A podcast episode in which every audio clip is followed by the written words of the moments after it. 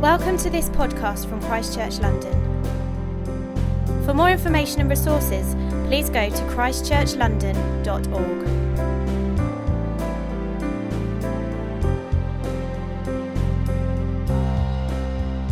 Where have we got to? We've got about like uh, an eighth of the way through the book. So, um, did uh, so obviously the last session must have raised a lot of questions. Hopefully, we tackled some of them here.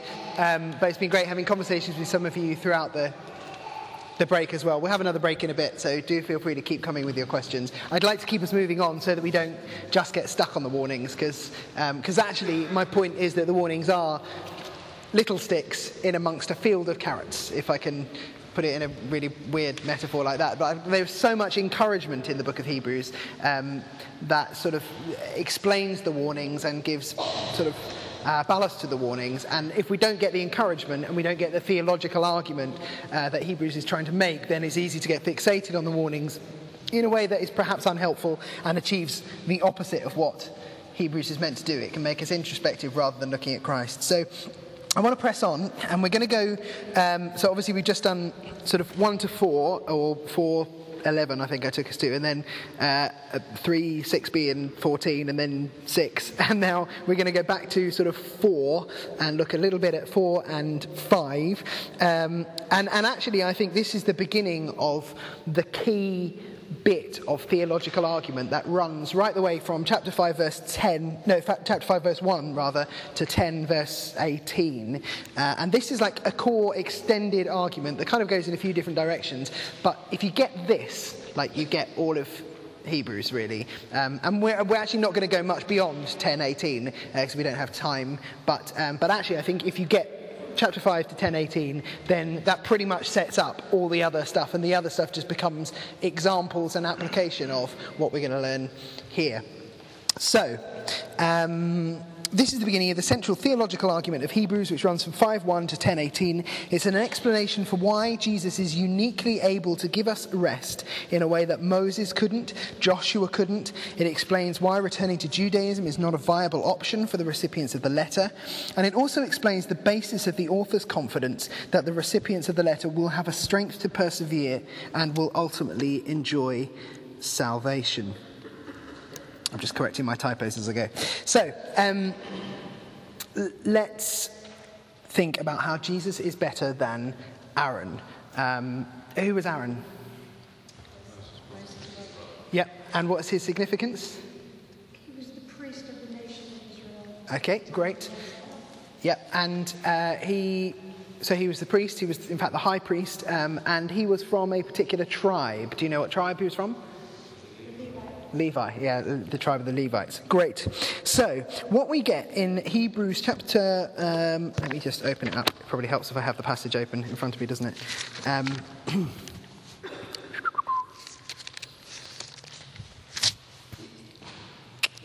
yeah. The argument starts to sort of go in weird circles. So again, I'm going to sort of chronologically arrange it to take us through the, the logic of his argument. Um, but if you look at chapter 5 and verses 1 to 4, what we find is it sort of just lays out some general principles for uh, what a high priest should do. Uh, what are the qualifications of a high priest? And the argument is going to go that, in fact, it has gone. If you look at the end of chapter 4, we have a great high priest who has gone through the heavens, Jesus, the Son of God, which um, sort of comes out of nowhere, really. It's like, hang on, what, what's the high priest bit? Where did that all come from? And it's like he then backtracks and says, well, let me explain the high priest thing. So that's what we're going to look at first. Um, what does the high priest mean? And therefore, what does it mean to say that Jesus is a high priest? And in what sense is he better than the previous high priests? So 5 verses 1 to 4 sort of lay out some of the principles of high priestness, um, what qualifies you to be a high priest, and looks at how Aaron is qualified. And then 5 to about sort of, well, verse 5 to 10 uh, looks at how Jesus also fulfills those qualifications. So, the four qualifications that we see here are solidarity, gentleness, purity, and calling. So let's just look at each of these. So for Aaron, um, we are told that he is selected from among men.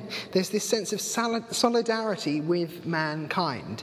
Um, so he's not just brought in from elsewhere. Uh, he, he, he is he is a man, he is a human being, he has solidarity with mankind, which means that he is able to empathize with them, to understand them. And in fact, in the case of Aaron, he is, um, he is able to deal gently with those who are ignorant and are going astray. Why? Since he himself is subject to weakness. So there's this sense of solidarity. He understands the people he's being a priest on behalf of.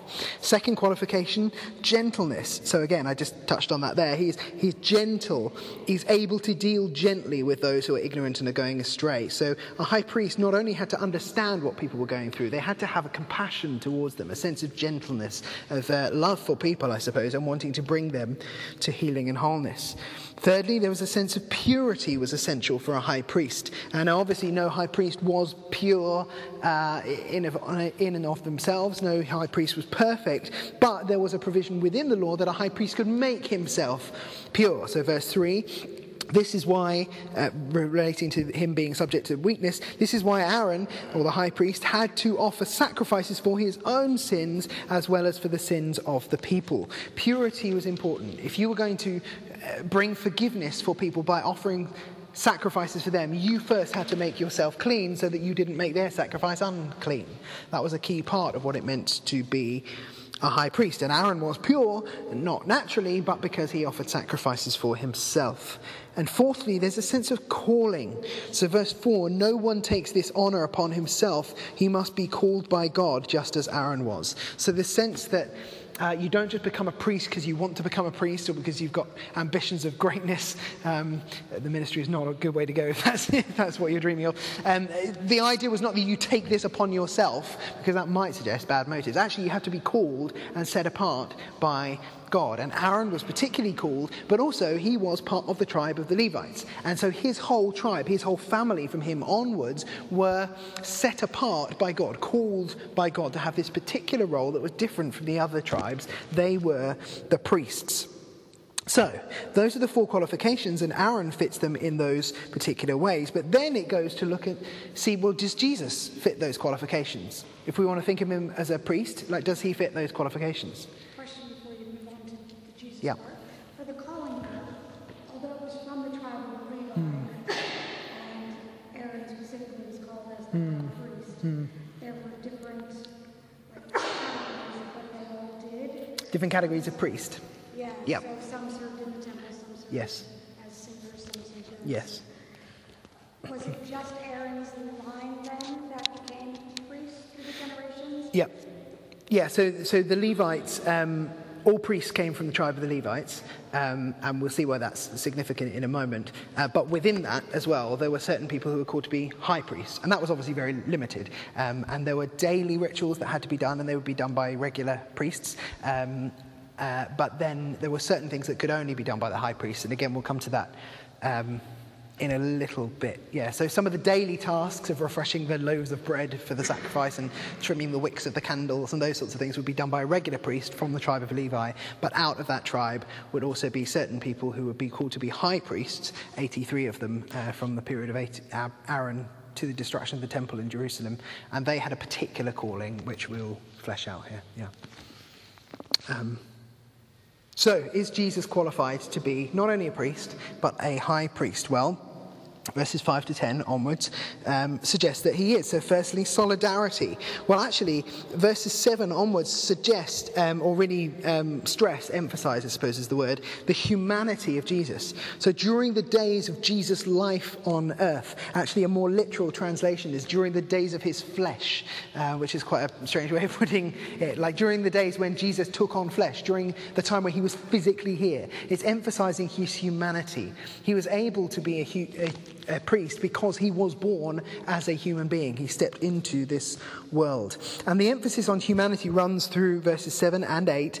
Um, he offered up prayers and petitions with loud cries and tears to the one who could save him from death, and he was heard because of his reverent submission. Although he was a son, he learned obedience from what he suffered. And so you get this sense that it's really stressing Jesus' humanity. He cried as we cry, he offered prayers, not always knowing what the answer was going to be. He suffered as we suffer. There's a real sense of his solidarity with humanity gentleness. Jesus learned submission and obedience. The more he immersed himself into our world and became aware of what we are going through, that brought about in him a sense of gentleness um, as he was obedient to God and as he identified with humanity. Purity. Verse 9. This is slightly confusing. It says, Although he was a son, he learned obedience from what he suffered, and once, be, once made perfect, he became a source of eternal salvation for all who obey him. Uh, what is that about? uh, well, actually, I don't think it means that Jesus had sin and that got worked out of him as he became made perfect. Actually, I think this is uh, the, the way commentators often talk about it is this is vocational, not moral. So it's talking about him being made into the kind of person who is able to be a high priest rather than him getting rid of any kind of sin he had. And the reason that we know that the author of Hebrews thinks that he was sinless is because he mentions that plenty of other times later on. So you get to chapter 9 and verse 14, it talks about him being unblemished and without sin. So we know that for the author of Hebrews, he thinks Jesus had no sin at all. So if there was any purifying to go on, it wasn't moral, it was vocational. It was about him through learning submission and obedience and all these sorts of things, becoming purified for the role of interceding on behalf of others. And then. Yeah, or qualified, I suppose, being, yeah, being qualified. Um, Yes, and with no negative connotations, as in, like, let's get rid of these bad traits so that you're ready for this, but rather he was, yeah, having extra traits built on his already good traits, if I can put it like that, so that he is fully equipped to do the job of interceding on behalf of others. And then finally, this sense of calling. So, as we've been told, like no one chooses it for himself. Uh, one must be called. And we've already seen in other places, but again here, um, just references to two Psalms Psalm 2 and Psalm 110. Uh, the first one God said to him, he didn't say it of himself, he didn't take the glory himself. God said to him, You are my son, today I've become your father. There's this appointing that Jesus got from God. And he says in another place, and I love the way Hebrews does that, by the way. Oh, in another place. it's kind of like anytime I, I fret about, like, oh, I can't remember the exact verse of where that is, I think of Hebrews. It's like, oh, somewhere else it says this. You're like, oh, good. That's it. I, I, I want to be like that because uh, it's a lot easier. Um, he says, oh, in another place, he's talking about Psalm 110 which he's already quoted and is the most quoted Old Testament passage in the New Testament. It says, You are a priest forever in the order of Melchizedek. And we will uh, come back to what on earth that means in a moment. But clearly, what he's saying is take Aaron, here are the qualifications of being a priest, here's how Aaron did it, and Jesus fits all of that as well. So, in a sense, Jesus is the same as Aaron, right? But actually, we know that Hebrews is never content with saying Jesus is the same as the angels or a communication or Moses, whatever. He's always Jesus is better. So, in what sense is Jesus not only the same as, but actually better than Aaron? Well, Psalm 110 you are a priest forever in the order of Melchizedek. What on earth is that about? um, Melchizedek is a strange figure. He appears three times in the Bible um, Genesis 14, Psalm 110, and then here in Hebrews. Um, it just so happens that Dave preached on Melchizedek a couple of weeks ago. So if you were here at Christchurch, you might have heard his sermon and have an idea of who he is. Um, uh, so he kind of ruined the surprise, but there we go. Um, and, and, actually, tomorrow, if you go to the South Service, he's going to preach on Melchizedek then. So tomorrow, you can sit there and go, I know all this, that's fine. um, but Melchizedek was a priest. He turns up for just a few verses in Genesis, gets referenced in Psalm 110, like with no explanation, and then appears here, like in quite an extended argument in Hebrews chapter 7. What does it mean for Jesus to be designated to be a high priest in the order of Melchizedek? Well, we need to understand a bit of Melchizedek's story. So uh, turn over the page. And as I said, there are two main passages, only two passages, that refer to Melchizedek Genesis 14 and Psalm 110. And the author of Hebrews basically starts with Genesis, draws some things from there, and then he moves to Psalm 110, draws some things from there, and ties them together. And takes from these tiny little references some absolutely incredible insights, like mind blowing. You would never, ever get them uh, unless the Holy Spirit, I think, had inspired you. So, um, this is what he says in Genesis 7, uh, sorry, in Hebrews 7, and then we'll actually go back. In fact, would someone volunteer to get Genesis 14 open? Yeah, you okay to see that? That'd be great. I will read what Hebrews says, which is a pretty good summary, um, and then Graham will read from Genesis 14. This is what Hebrews says. This Melchizedek was king of Salem and priest of God Most High. He met Abraham returning from the, the defeat of the kings, and he blessed him and, uh, and blessed him, and Abraham gave him a tenth of everything. Super quick summary. Uh, here's the extended version Genesis 14, verses 17 to 20.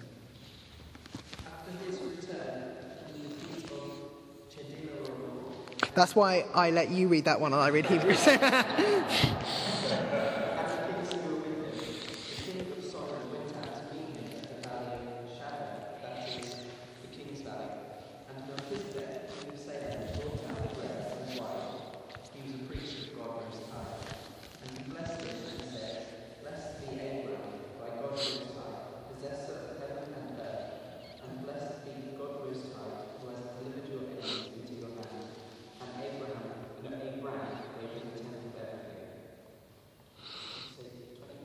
to 20. That was right, wasn't it? Yeah. So, a little bit of a random passage. Um, Melchizedek blesses Abraham. Abraham gives him some money. Like, end of the story. Like, and he doesn't really appear again until Psalm 110. And it's just like, and now you're in, in the order of Melchizedek. what, a, what, this man who did virtually nothing? And um, like, that doesn't, that doesn't sound great. So, what is, what on earth is going on there? Well, um, Hebrews starts with Genesis, like doesn't race ahead to Psalm 110. It starts, let's unpack the story a little bit. And it's fascinating. So, Hebrews 7, you might want verses 1 to 10 uh, in front of your eyes. Um, he picks up three main things about Melchizedek. Starts with his title. Verses 1 to 2. This Melchizedek was king of Salem and priest of God Most High. He met Abraham um, returning from the defeat of the kings and he blessed him. King of Salem and priest of God Most High. Uh, Melchizedek is both a king and a priest, um, which is quite interesting. And then in verse 2, he says, um, His name means king of righteousness. Now, actually, Melech means king, uh, Zedek means righteousness, and so you put them together and you kind of get king of righteousness. But then he says also, king of Salem means king of peace. Uh, Salem is sort of related to shalom, uh, to do with peace, and so actually, Jerusalem has peace right in the name of, uh, of Jerusalem. And so uh, he is described as both a king of righteousness and a king of peace, both by his name and his title.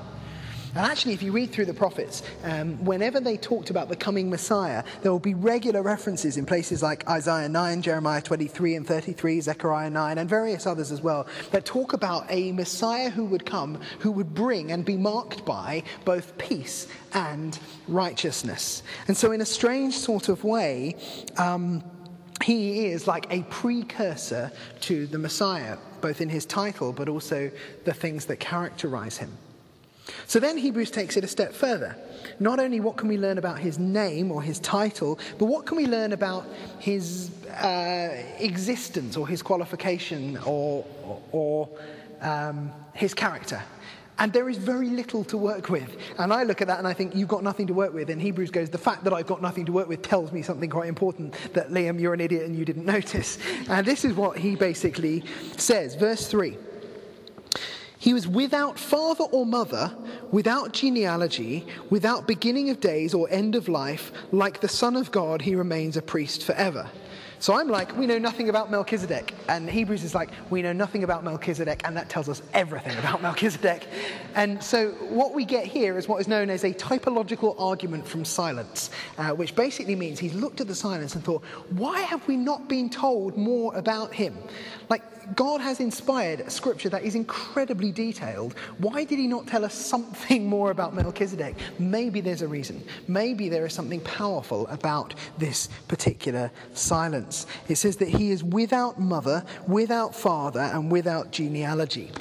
Now, some people, um, and there may be people here in this room, uh, and I'll try and be respectful, but some people would uh, read this and go, wow, Melchizedek literally appeared from nowhere. Like, uh, he has no father, no mother, that's like there's something strange or mysterious or spiritual about him. Um, he came out of nowhere. Maybe actually he is the pre incarnate Christ.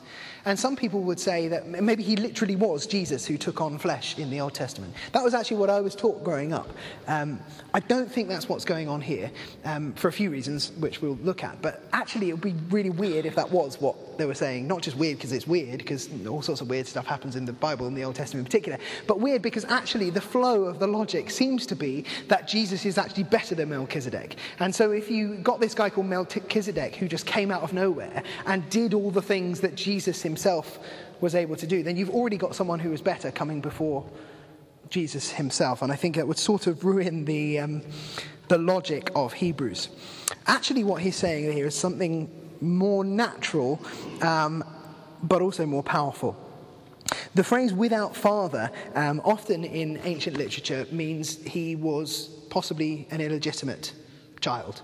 Um, now, we don't literally know that Melchizedek was an illegitimate child because we know nothing about him. um, but that's a suggestion here. Without mother, um, often again in ancient literature, might mean that she, he was a child of a woman with low social status. Again, we don't necessarily know that that is true of Melchizedek, um, but the fact that a father and mother aren't mentioned, that we don't have a record of them, leads this guy to go, well, for all we know, he could have been an illegitimate kid with a mother of low social status. Like, for all we know. I don't think he's saying literally there was no father or mother, and I don't think he's saying either literally that he was born illegitimately of uh, a mother of low social standing. I think he's just saying we don't know. And so, from a literary point of view, he is without mother, without father. It's literary rather than literal. Without genealogy, I, I think where it gets most interesting and most important. Because the fact that we don't know who his father or mother was, and we don't know the children that came from him, or where he fits within the genealogies of mankind, means that he is not qualified to be a priest. Why? Because you could only be a priest if your mother and father were of a particular line, you were part of a particular genealogy, you had to be from the Levites. And so the fact that this guy turns up, he's the first priest in the Bible, but we don't know anything of where he came from, anything of what happened afterwards. We don't know that he was of the tribe of Levi. In fact, he wasn't because the tribe of Levi wasn't even around. Like, that means that Melchizedek is completely and utterly unqualified to be a high priest. Which doesn't sound great, right? Verse 3 says this without father or mother, without genealogy, without beginning of days or end of life. Again, not literally, but we just don't know what happened to him, beginning and ending. He just sort of comes and then he, he's gone. Like the Son of God, he remains a priest forever. And the order of that is important. It's not that Jesus becomes like Melchizedek, but rather Melchizedek was like Jesus which is slightly baffling given that Melchizedek came when no one knew of anything of Jesus. But I think what it's hinting at is that when God wrote this guy into the story, he had in mind the coming of Christ. And so he allowed only the details of Melchizedek's life that fit with the mystery of who Christ was going to be, to be the things that were recorded there. Melchizedek was made on the pattern of the Christ who was not to come for thousands of years. This is a lot to draw from almost nothing, right? um, title, genealogy, and then he goes a little bit further and he looks at the tithe. Verse 4 Just think how great he was. Even the patriarch Abraham gave him a tenth of the plunder. Now, the law requires the descendants of Levi who became priests to collect a tenth from the people, that is, their brothers, even though their brothers are descended from Abraham. This man, however, did not trace his descent from Levi, yet he collected a tenth from Abraham and blessed him who had the promises. And without doubt, the lesser person is blessed by the greater. In the one case, the tenth is collected by men who die, but in the other case, by him who is declared to be living. One might even say that Levi, who collects the tenth, paid the tenth through Abraham, because when Melchizedek met Abraham, Levi was still in the body of his ancestor. So here he starts to draw out some really interesting things. The Levitical law requires tithe, the giving of 10%, to the Levitical priests. But when Melchizedek was around, was there a Levitical law? No, because the Levites didn't even exist. He predates the laws about tithing and he predates the tribe of Levi. And so the Hebrews goes, and you can almost like, I mean, the phrase he says, one might even say, like, you get the sense that he knows he's saying something slightly out there. you might even say, if you think about it from one particular angle, that Levi paid a tithe through Abraham because he was somehow in the body of Abraham. Like, not literally, but from Abraham was going to come Levi. And so, if you read it back historically, it's almost like Levi paid a tithe through his forefather to Melchizedek, which is obviously a slightly weird and poetic way of looking at it, but given that we're in the realm of poetry and oddity anyway, like, it's not a huge stretch. Um, in which case, this is the key thing. Verse 7 Without doubt, the lesser person is blessed by the greater. Without doubt. Never the other way round, really. So if Levi tithed to Melchizedek through Abraham, and Melchizedek blessed Abraham, in whose body was Levi, and the greater always blesses the lesser, then that means that Melchizedek, despite being disqualified from the priesthood, is actually better than both Abraham and Levi. Do you see the logic? I mean, he's barking mad, but like, you see the, do you see the logic? Yeah, you wouldn't really get that. Um, but as people have reflected on it, and I don't know if Hebrews was the first person to make that link or not, I don't know. Um, I would like to think inspired by the Spirit, like the Spirit just brought these things to life. He's saying, like, the, it's always the case that someone who blesses is better than the one who gets blessed. And so if you've got Melchizedek, you've got Levi, and you've got Abraham there, in whose body is Levi, or whose, from whose body will come Levi, then Levi essentially paid something to Melchizedek through Abraham, and the other way is also true that Melchizedek, when he blessed Abraham, blessed Levi, Melchizedek is better than the other two. Do you see what I'm saying? Great. Ian, Ian, what about, so Melchizedek, he, he can't be a priest because he's not from Levi. Hmm. That, um, family. Yeah. Could that be in any way symbolic to all of mankind? Hmm. In that, you know, we're not from the Levite tribe. Yeah. Yet God's called all of us, you know, to, to, to have a relationship with Him.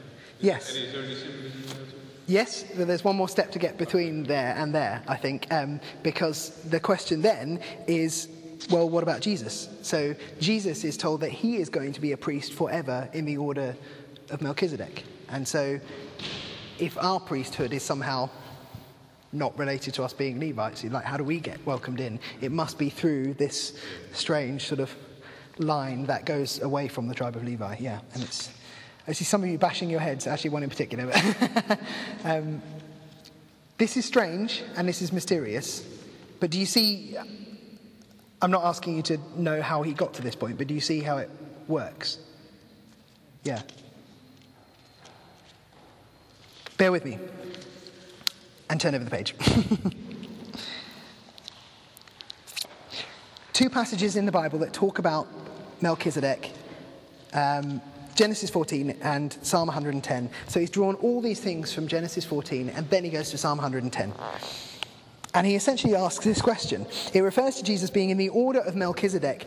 And he says, well, that's quite significant. Um, and he said, if perfection could have been attained through the Levitical priesthood, and there's a kind of like a question in the air or a key point that he doesn't think it can. But there you go. He says, if perfection could have been attained through the Levitical priesthood, wink, why was there still a need for another one to come? One who would come not in the order of the Levites, but in the order of Melchizedek. And so then we look at Jesus.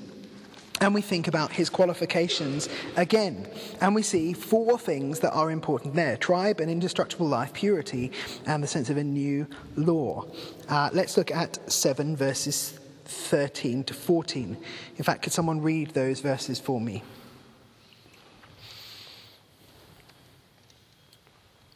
For the one concerning whom these things are spoken belongs to another tribe, from which no one has initiated at the altar.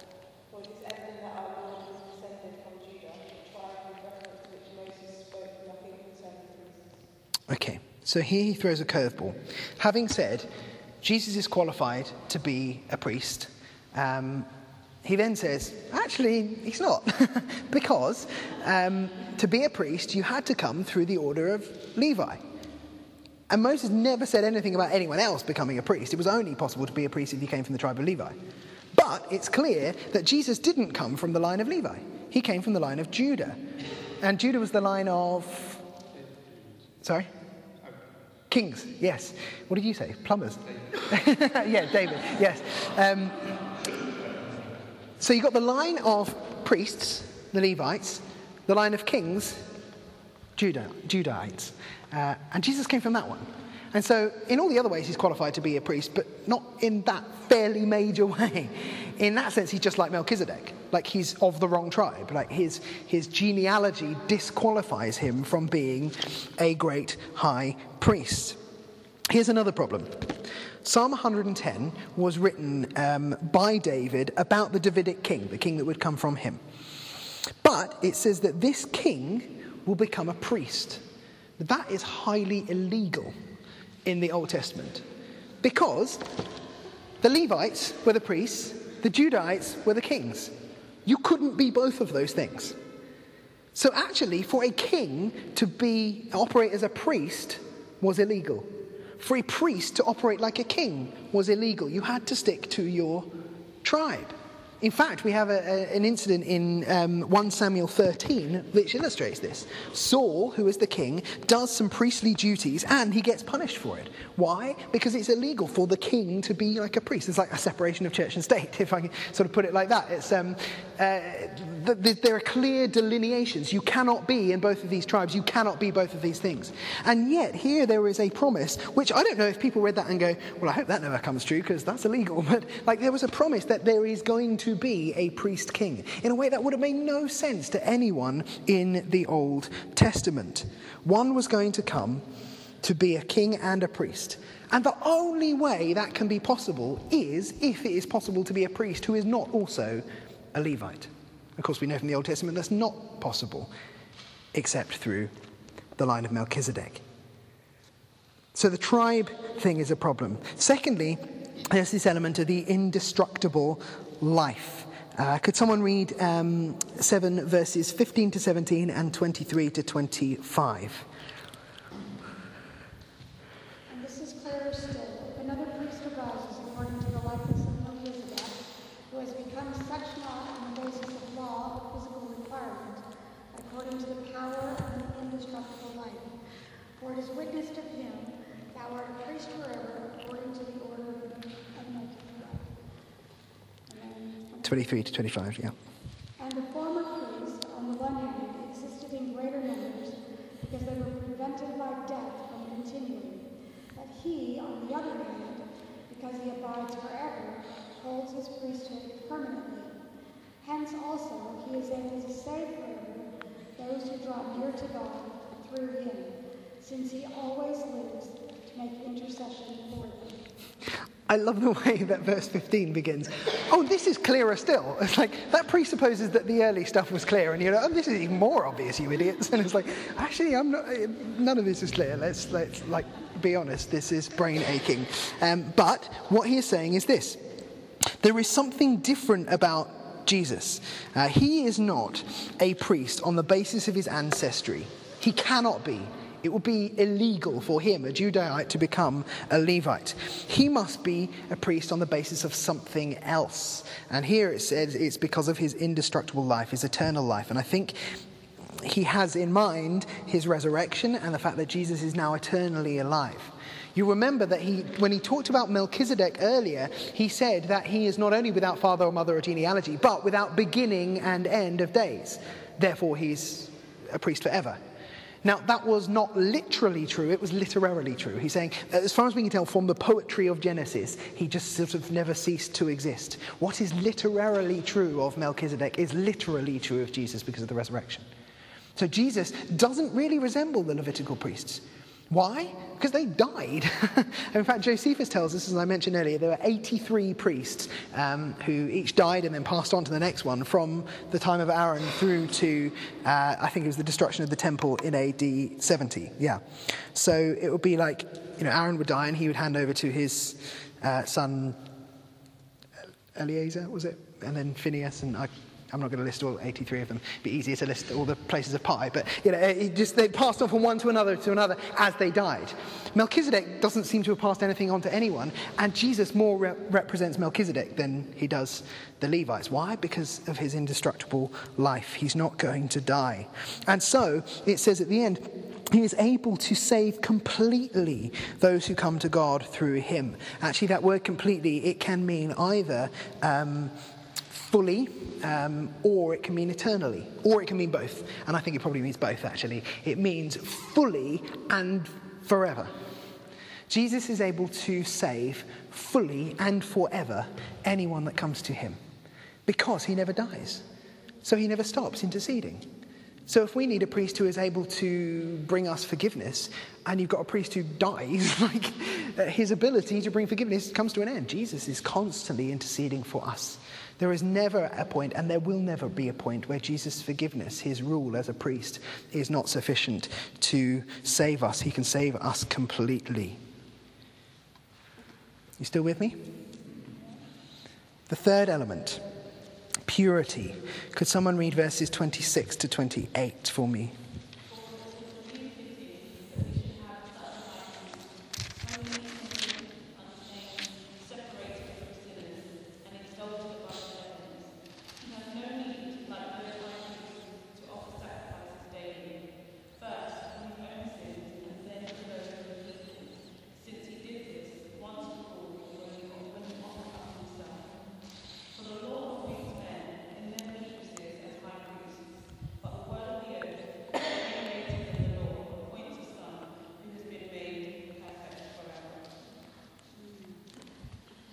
So, what he's saying here is that purity is essential. But the repeated sacrifices of the priests, the fact that the priests had to sacrifice again and again and again, some sacrifices daily, but also particularly like once a year, the Day of Atonement, the fact that they had to do it again and again and again shows their ineffectiveness for actually cleansing people's sin. And the fact that they even had to make sacrifices for themselves before they made sacrifices for others showed that they were Uh, sinners themselves. Jesus' sacrifice was completely different in two respects. First of all, he did not have to sacrifice anything for himself because he was already pure.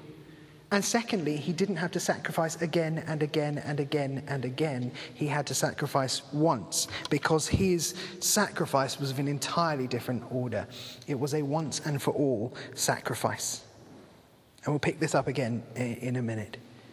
The fourth thing is this the idea of new law. Could someone read verses 11 to 12 and then 18 to 19?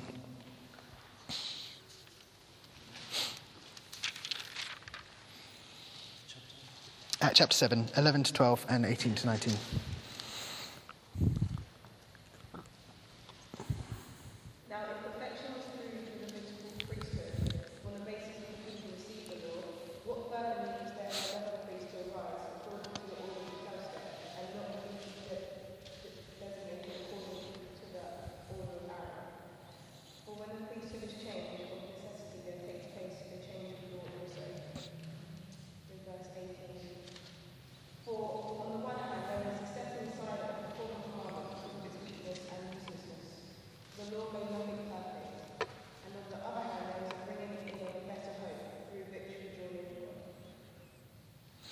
So, a couple of things that stand out from this. Uh, the idea that if you change the priesthood, you change the law. So, the law is tied to the priesthood. So, actually, some of the laws didn't exist, and then the priesthood came, and then the laws came, and then if you are living under that law and under that priesthood, then you have to abide by the laws, they don't get changed. The only way they get changed is if another priesthood comes not another priest, and that's important. Because actually, in the Levitical line, there were 83 priests, each of whom died and then passed on to the next one, the next one, the next one, the next one. The priesthood didn't change, it was just the one who mediated it changed. And so, actually, with each new priest, it's not like the law changed 83 times, it didn't. It carried on throughout the whole line. However, when Jesus comes, he is not simply a new priest, and we know that he's not simply a new Levitical priest because he's not actually qualified to do that. He is of an entirely different order. And so, if a priest comes from a different order, he doesn't just keep the status quo, everything changes. Everything. Start from scratch. And Hebrews is saying that Jesus is of a completely different order. Actually, you know, if Jesus had been, I mean, we're speculating here, if Jesus had been born a Levite, would this argument have even worked? like, if Jesus had come from that train and had become a high priest, actually, he probably just would have kept up the status quo. The fact that he comes from an entirely different line is essential for understanding how Jesus is able to do something that no other priest has ever been able to do. And it says that he has set aside the old covenant. Where is it? Let me just find the verse. Uh, for, verse 18 the former regulation is set aside because it is weak and useless. Um, actually, the phrase set aside, it sound, it's the phrase um, that was used for annulment or cancellation of debt. Like it's completely written off, it's done, it's got rid of. God has changed the order. And as He's changed the order, He has changed the law, the covenant, everything, all gone all changed under this new person.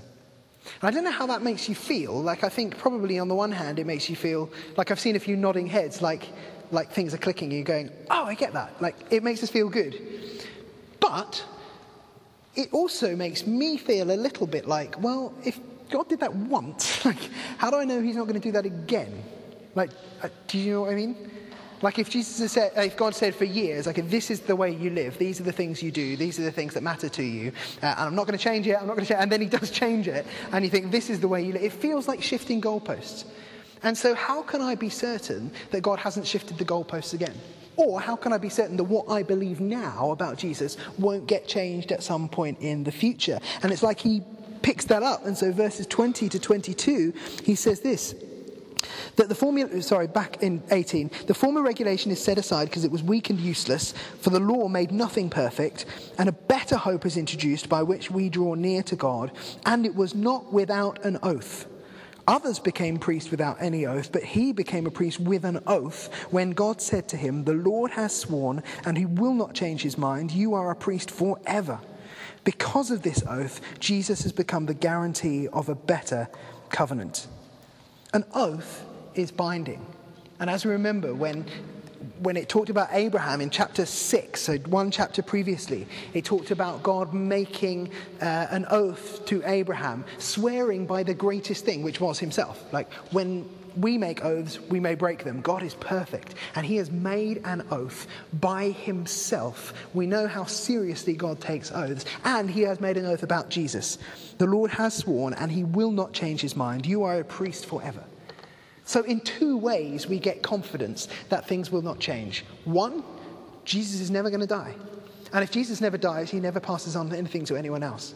And two, God has sworn, I'm not planning to pass things on to anyone else either. I'm not planning to raise up another priest from the tribe of whatever. Like, God has made an oath. And so, because of Jesus' resurrection and eternal life, and because of Jesus, uh, God's own commitment to his own oath, we have like this twofold guarantee that God is not going to change things from now on. We now live under a brand new covenant, which is better than anything that has ever gone before. You with me? Whew, I'll breathe now. okay. Uh, okay, so um, again, like a lot to take in. And that's kind of dizzying, isn't it? And I don't know if the author of Hebrews just sat down one way and went, yeah, this is easy. or, or, like, more likely, this came out of a lot of thought, a lot of study, a lot of questioning, a lot of prayer, and a lot of inspiration by the, the Holy Spirit. But I think it tells us something interesting, not only about God's purposes, uh, and the law and the covenants and the supremacy of Jesus, I think it tells us something really important about Scripture as well.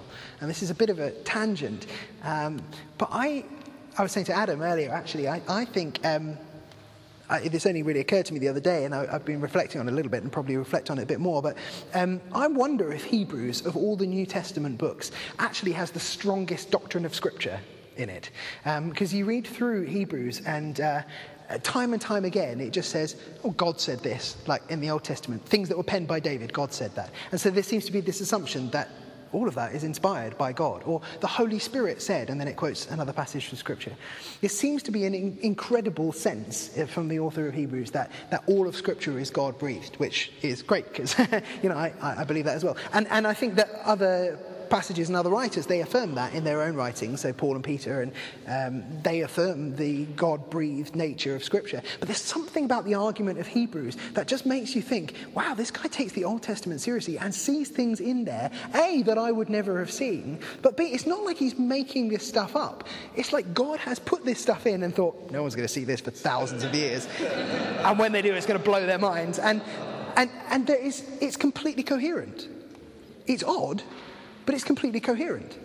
There's nothing in that that you think, oh, he's dug himself into a bit of a hole there. You know, like in, you watch um, some, in fact, this bag is, has been bugging me, Sherlock Holmes. Whose bag is it? Is it yours? Yeah, you know, um, the bit of Sherlock where he jumps off the building, and uh, so I don't want to ruin it. He's, he's not really dead. And, uh, you know, and so you wait for the next series, and like so many people will hear all these fan theories about how it happened. It never really explains it. And part of me just thinks, did the writers just dig themselves into a hole and go, don't know how to get out that? We'll just ignore it, pretend it didn't happen, and just pretend we're cleverer than everyone else. And I think that probably is what happened because the rest of the series is rubbish. So I, I, think, I think it's like they boxed themselves into this hole and thought, I can't get out of that. And there are various times where you think about the illegality of Judahites and Levites, and you think, man, God, you really feel like you're going to stitch yourself up here and create this mess of a story that you're not going to be able to resolve. And then he goes, You haven't seen half of it. And he resolves it in this incredible way. And this gives me such confidence about Scripture. Because there are things in there that I would never write. I think really, like, how on earth is this ever going to resolve? It resolves with Jesus in an incredible way, in a way that no human being could ever make up. God must have been behind this. The playwright Chekhov um, uh, Russian playwright, he um, famously, there's this, this phrase that actually is attributed to him, who knows if he even said it, but it's about Chekhov's rifle. And the idea is if you are writing a play and in Act One there is a rifle hanging above the mantelpiece, you know when you see that that's going to go off in Act 3. and you don't hang rifles on the wall that you're not planning to shoot in Act 3. And that, this is his sort of theory. And you think about films or, you know, why is that incidental detail there? It's because it's going to come back and get you later on. And it's like you look at the Old Testament, it's full of rifles, like all over the place, just everywhere. And these things that you're like, what earth does that mean? What do you mean about this serpent and the seed? And how's that going to work out? Oh, it's going to come through Jesus. Or how does that, what, Judahites and Levites? Why keep them so separate? Well, that's going to make sense in thousands of years' time when it comes to Jesus. There are so many rifles all the way through the Old Testament. It's like they're bang, they all go off in one go in the person of Jesus. And that gives me such confidence in Scripture. And it also just means that Scripture is such fun to understand, to wrestle with. That's why I love doing days like this. This is not a chore. This is really fun for me um, because, I mean, it's hard, but it's fun for me because I, I just get excited like a kid at Christmas. I'm like, look at this, this is amazing, and I want to share it with everyone. And I've been resisting the urge to share it with you through sermons for weeks because I just like, man, there's so much to see here. So many rifles, they all go off in Jesus. And uh, that's maybe irrelevant, but I got excited, so. okay, any questions on any of that? We're going to then see how he applies it in just a moment. But. Um, so, I mean, we know that Jesus wasn't completely accepted by the Jewish community when he came. Yep. Was part of that because he was, like, he was from the tribe of Judah, but according to the writer of hmm. Hebrews, you know, he was also considered this priestly figure. Yeah, yeah, yeah. So, was there this yeah. Yeah, good question. Well, I think there were probably a whole load of reasons why Jesus wasn't uh, widely accepted by the Jewish community. Um, and and uh, he, didn't, um, he didn't claim to be a priest uh, or operate as a priest, literally. Um, so actually, I'm not. I think there's a sense in which probably people would, are looking back at him and saying he operated like a priest rather than. You know, if, if he had literally tried to go into the temple and go into the holy place, like saying I'm a priest, he would have been killed. Um, I mean, we know that from Acts because there, there, was a charge brought up against Paul. Aren't you that guy who took the Egyptian bloke into the? the he's like, no. no, that's not me. Um, but like, there's this charge. If you tried to do that, if you tried to operate as a priest, literally, you, you wouldn't be able to do that. So Jesus didn't operate as a priest. Um, and didn't particularly bill himself as a priest, so more that's retrospective. But I think, yeah, that, I mean, the illegitimacy over his, or the doubts of illegitimacy over his birth must have been significant because um, you know, people said, well, and we know Joseph's your father, and you really expected to believe a virgin birth, and all those sorts of things. And then the things that he did that seemed to be these sorts of interpretations of Scripture. I mean, actually, one of the things that riled people up most of all was when he made claims to be the son of David or the Son of God. Um, and so Psalm 110, which has come up so much here, is one of the Psalms that Jesus quoted about himself. Um, you know, in, in a riddly sort of way. He was like, oh, you know, this passage says, the Lord says to my Lord, come and sit here. Who's the Lord in this? And he's like trying to trick the Pharisees to see that they've got such a narrow view of Scripture. And he was claiming to be the one that sort of fulfilled them in a new way. And I think it's things like that really annoyed them. Um, the Sabbath practices, those sorts of things. And the fact that he was beginning to show that there is a different way that doesn't always come through the temple system. So, um, the fact that he offered forgiveness to the wrong people. he ate with the wrong people. He, um, you know, when the guy is lowered through the roof uh, and the priests are there thinking, what's he going to do? And he heals the guy and he forgives him without him needing to go to the temple, I think prefigures the fact that there, this whole system is, is done. His days are numbered. The fact that he said this whole thing's going to get torn down and he turned over the temple table so the temple literally had to stop like they couldn't offer forgiveness anymore. Um, I think those sorts of things, which were quite irritating for the, uh, the Jewish people, they were all signs that there is a priesthood coming that is going to be completely different. There is forgiveness and reconciliation with God that will come not through these sacrifices, but through something different. Yeah. yeah.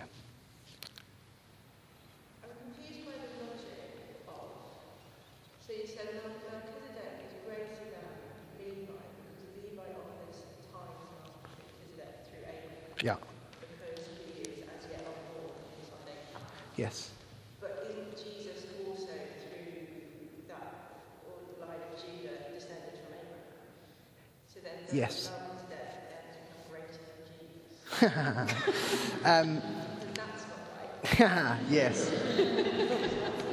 You've got me. I've been wrong about all this. Darn it. yeah. Yeah. Yeah, well, yeah, that's true. Like, yeah, all, all of the tribes came through the body of, uh, of Abraham, so in a sense, yes, um, you might say that. But I think that's why um, it's so important to notice that Jesus was not made in the order of Melchizedek, but Melchizedek was made to resemble Jesus. So I think that's probably why Hebrews. Yes, that's right, yeah. So even though, yeah, genetically you have the, the, the stream sort of goes downwards and Jesus is somehow in the body of Abraham, actually he predates it because Melchizedek only was made like Melchizedek is because he was made on the pattern of Jesus who was to come. So, yeah. Yeah, and, and also the fact that when Jesus was physically born in this line, that wasn't him coming into existence. He, you're really confused by the orders of things. Like Yeah, yeah, yeah. Yeah. Let me explain. It's very simple. That's the time space continuum. Done. That's it. Um, yeah. Um, yeah, so it, I mean, obviously, if Jesus came into existence, you know, down here in time, I probably should be doing it this way, shouldn't I? In, in time. Yes. Predates Melchizedek. Yeah, predates Melchizedek and was the thing on which Melchizedek was modeled. So, yeah, yeah. Good question. He was the creator of Melchizedek, yeah, and sustainer of Melchizedek. Yeah, absolutely. Yeah, definitely. Okay, yes. Um, let's take a 15 minute break, go to the toilet, get a drink, um, and then we're going to finish off by looking at the whole idea of the new covenant.